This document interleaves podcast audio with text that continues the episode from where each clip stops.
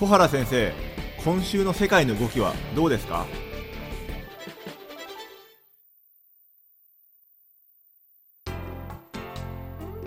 えー、皆さんこんにちは、えー、オートバンクの上田です。皆さんこんにちは。東京大学の小原です。今あの東大で現代日本外交を担当しています。よろしくお願いします。よろしくお願いします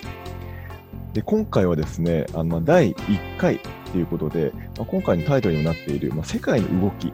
ていうのは一体何なんだろうっていうことを、はい、ぜひ小原先生にお伺いしたいなと思ってます。あの、やっぱりその世界の動きっていうと、まあ、なんか、なんとなくですね、あの、ぼわっとした言葉のイメージはわかるんですけれども、まあ、実際具体的には、あの、どういうことなんだろうかっていうところが、やっぱりはっきりとはわからないんですね。実際その世界が動くと、あの、僕たちの生活にどういう影響があって、あの、ビジネスにどういう影響があるんだろうかっていうところは、あの、まあ、はっきりとはわからないなと思っています。まあ、そのあたりをですね、ぜひ教えていただきたいなと思います。はい。あの、世界の動き、これはまさに、あの、いつの時代にもですね、はい、非常に大事なことですけど、はい、特にですね、えー、近年、あの、グローバル化が進んでいます。はい、そしてまた、あの、IT の発達によってですね、情報化というものが急速に進んでいます。はい、まあ、これによってですね、世界の動きというのが直接日本の国内のですね、いろんな政治経済、うん、さらに言えば一般の人たちの日常の生活にまで影響を与えるような、そうした時代に入ってきていると思います。うんうんうん、まあそういう意味でですね、我々世界の動きというのも、これまで非常にですね、注意深くフォローしていかないといけない。まあ私はそういうふうに思います。ああ、なるほど。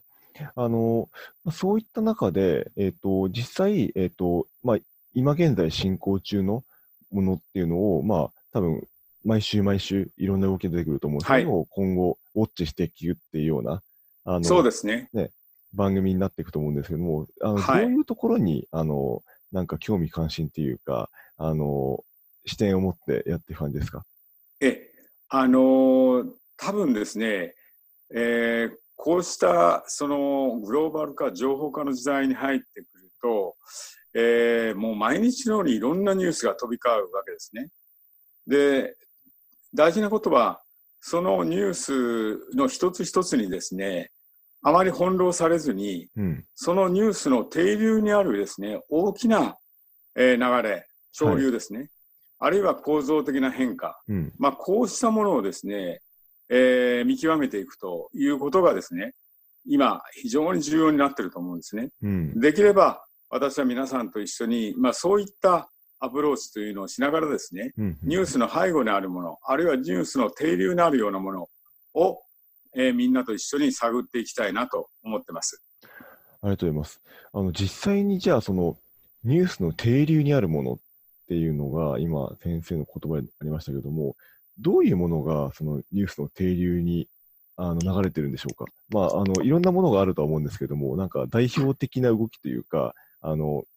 そういうものっていうのはなんかあるんでしょうか？はい。あの、これは先ほども少し言いましたけど、多分、あの、歴史的に見てですね、今の時代っていうのは、世界が大きな変動、つまり構造的な変化が起きている時代に属しているんだろうと思うんですね。うんうんうん、それはいわゆるその1989年に、まあ、冷戦が終わりですね。その後、ソ連が崩壊をして、うん、アメリカ一極、つまりアメリカが圧倒的な力を持ってですね、はい、まあ、世界の覇権というものを握った時代というのが、実は今終わりつつあって、はい、えー、大きな力の変動がですね、えー、国際社会で起きていると、はい、これがいわゆる一番大きなその構造的な変化だと思うんですね。はい、あのー、アメリカにフランシス・福山という有名な哲学者がいますが、はい、彼がですね、実は冷戦の終わりの前後にですね、えー、歴史というのはもう終わるんだということで、はい、まあ、有名な歴史の終わりという本を書いたんですが、うん、その中で彼が言ったのはですね、つまり人類が追いかけてきた民主主義であるとかですね、市場経済であるとか、まあそうしたですね、えー、その、いわゆる普遍的な、えー、システム、価値っていうのが、世界に広がってですね、うん、つまり共産主義が倒れたわけです。社会主義が倒れたわけですよね。はい、で、そういうのが世界に広がっていってですね、もう人類の進歩っていうのはこれ以上もうないんだという、まさまさにもう行き着くところに行き着くんだという、まあ、そういうことを彼は言ったわけですが、はい、実際上その後起きてきたのは21世紀の冒頭にですね、はい、いわゆるあの同時多発テロっていうのが起こりますね、911ですね。はい、でえいわゆるテロというものがですね、グローバル化の中で、はい、えー、情報や人の移動ということを、えー、そのまさに、えー、代表するようなですね、負のその側面ですね、はい、こういうものが起きてくるわけですね。うん、例えば地球環境のもの、あのー、地球温暖化ですね、気候変動の問題もそうです。あるいは感染症の広がり、はい、あるいはまあ、組織犯罪であるとかですね、難民の問題であるとか、はい、まあ、そうしたですね、国境を越えたような大きな、まあ、うねりが一方で起き起き起きるわけですね。うん、で、そうしたですね、力の大きな変化と、それからグローバル化に伴ういろんな負の側面が現れてくるというのがですね、大きな時代の構造的な変化だと思うんですね。うん、で、それをまあ象徴するのが、例えば、米中、今の米中関係ですね、起きてる。はいこれはアメリカと中国の力関係が変わってきたわけですね。はい、いわゆるパワーバランスの変化、あるいはパワーシフトとも言われますが、はい、例えばあの GDP で見たらもう明らかなんですけど、えー、一つ数字を挙げてみますとね、1988年、えー、この時には、えー、アメリカがですね、まあ、全体の28%の GDP を占めたわけですね。はい。えー、これに対して実は日本はもう16%も実はあったんですね。はい、で当時アメリカは日本がアメリカに追いついてくるあるいは追い越すんじゃないかということで、うんうん。うん、実は日本ジャパンバッシングとも言われたんですが、うん、日本に非常に厳しい、うん、あの貿易交渉迫りましたですね、はい、いろんな構造的な問題が日本にはあるんだということでフェアじゃないというまさに今あのアメリカが中国に迫っているような形でですね、うん、えー、そのそうしたえー、貿易摩擦というのが日米間でもありました。うん、でそその時当時がですね、実は日本を除くアジアっていうのは6%しかなかったんですね。うん、その6%の中で中国が占めるものは2%です。うんうん、つまり圧倒的に日本とアメリカが、まあ、世界の GDP を抑えてるわけですね。うん、第1位、第2位の、えー、経済大国ですね。はい、これが2000年になりますとね、えー、アメリカが30、ですね、うん、日本は少し落ちて14%、はい、でアジアそ日本を除くアジアがですねこれが、えー、まあ、えー、9%ですか、うんえー、7%ですかねそしてそのうち中国が4%、はい、これが2018年になりますとね、はい、アメリカが24%にまで落ちて、はい、それで、えー、日本はですね6%にまで落ちました。6%これに対して、うん、アジアはですね、23%ですね。はい。あの、日本を除く。そのうち中国はなんと16%。つまり、えー、日本は第3位に落ちたわけですが、なるほど。この3カ国を比率で見ますとね、はい。えー、日本、中国、アメリカということですが、はい、日本が6で、中国が16で、はい、アメリカが24という、うん、まあ、こういったですね、パワーシフトが、うん、あまあ、経済的に起きたわけですね。これがまあ今のあの世界の動きを見る上でですね、はい、非常に重要な一つの、えー、そのニュースの定流にあるですね、うんうん、大きな変化だと思いますね。はい、これはもう常に我々何かあ国際政治あるいは国際経済の議論をするときには忘れてはならない視点だと思います。うんなるほど、ありがとうございます。じゃあ、まさにあの、これから、あの、毎週、まあ、毎週というか、あの、ね、週2回の予定ですけども、あの、はい、そういったことの最新の状況っていうのを、まあ、世界で今、あの、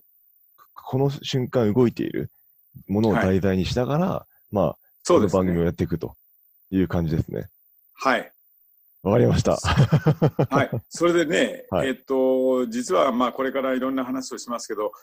もう一つだけね、はい、あのそこに加えておきたいのはね、はい、さっきあの、まあ、グローバル化が進んでるといった中で、えー、大事なのはね、まあ、テロリストもそうなんですが、はい、いわゆる国家じゃないプレイヤーですね。はい、これをまあ国際政治では非国家主体、はい、国家ではない主体と呼んでますが、はい、まあ、このその存在、影響力っていうのが非常に大きくなってきてるということですね。うんうん、あの、例えば、あの、大企業、グローバル企業ですね。はい。これもやはり、その世界の動きの中で大きな、その影響力を持つようになってきてます。はい。例えば、あの、上田さんもご存知の GAFA ってなりますね。はい。あのこのまさに IT、あるいはあそのまさにハイテクのですね、情報産業ですね。はい。まあ、こうしたですね、その巨大な企業、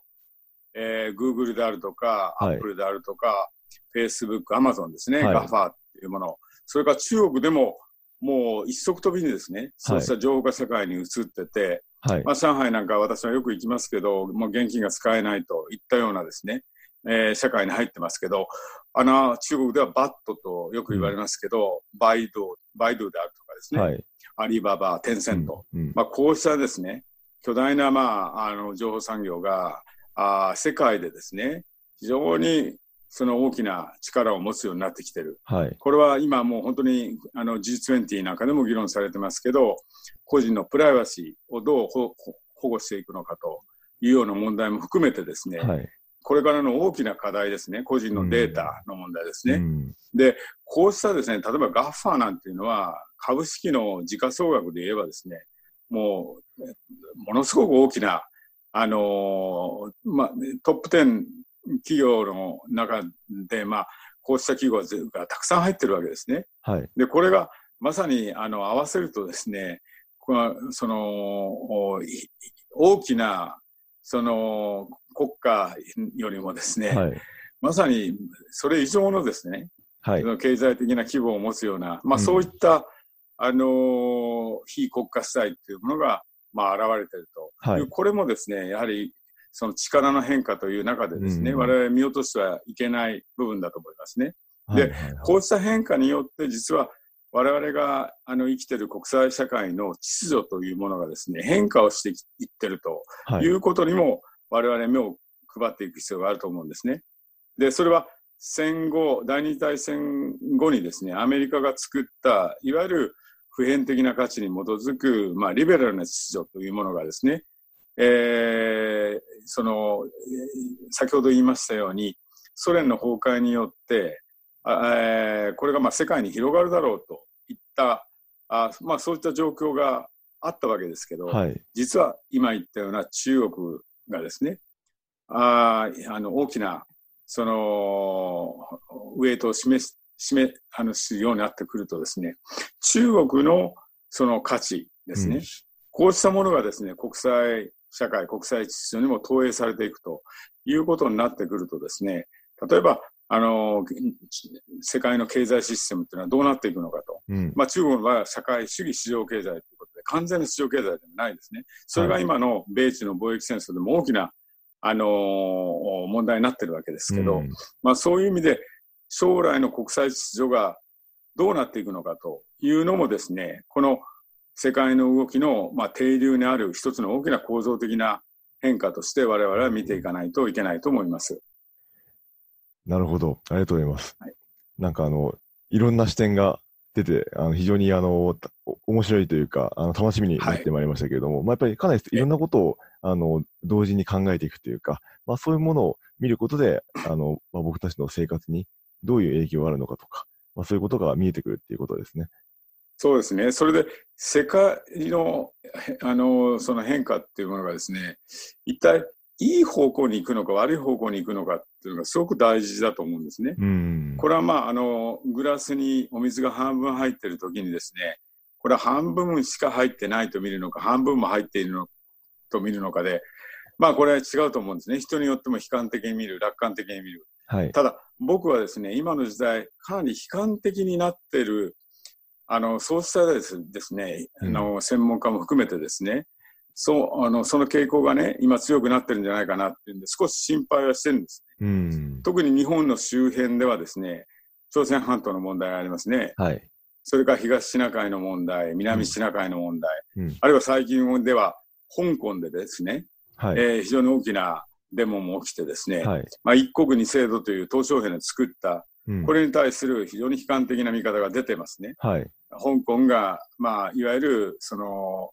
えー、一国二制度というもの